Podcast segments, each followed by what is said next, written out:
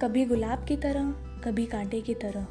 कभी दर्द के दो घूंट, कभी खुशी के दो बूंद। पी लेंगे। ज़िंदगी तो है, जी लेंगे।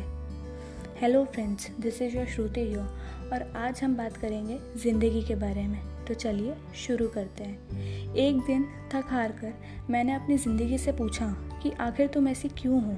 तो ज़िंदगी ने बोला कैसी?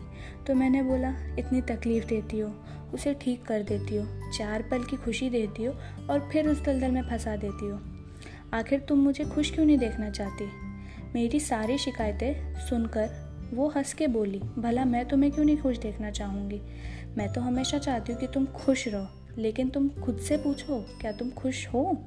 तो मैंने पूछा मतलब? तो ज़िंदगी बोली, तुम अपने कंधों पर इस बोझ को लेते लेते थक गई हो वो सारी चीज़ें करती हो जो तुम्हें नहीं करना चाहिए। तुम्हें अपने मन में किसी के प्रति ईर्ष्या व घृणा नहीं करनी चाहिए।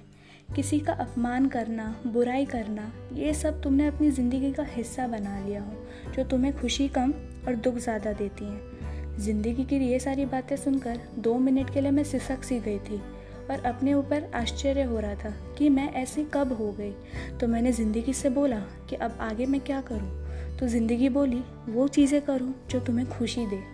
सारे बोझ उठाओ, लेकिन हंस कर हर तकलीफ़ का सामना करो। जो तुम्हारे पास हो, उसमें खुश और संतुष्ट रहो।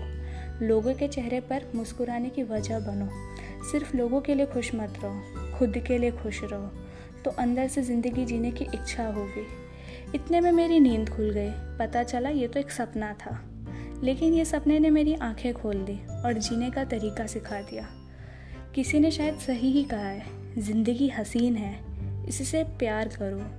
हो रात तो सुबह का इंतज़ार करो। वो पल भी आएगा जिसका है इंतज़ार।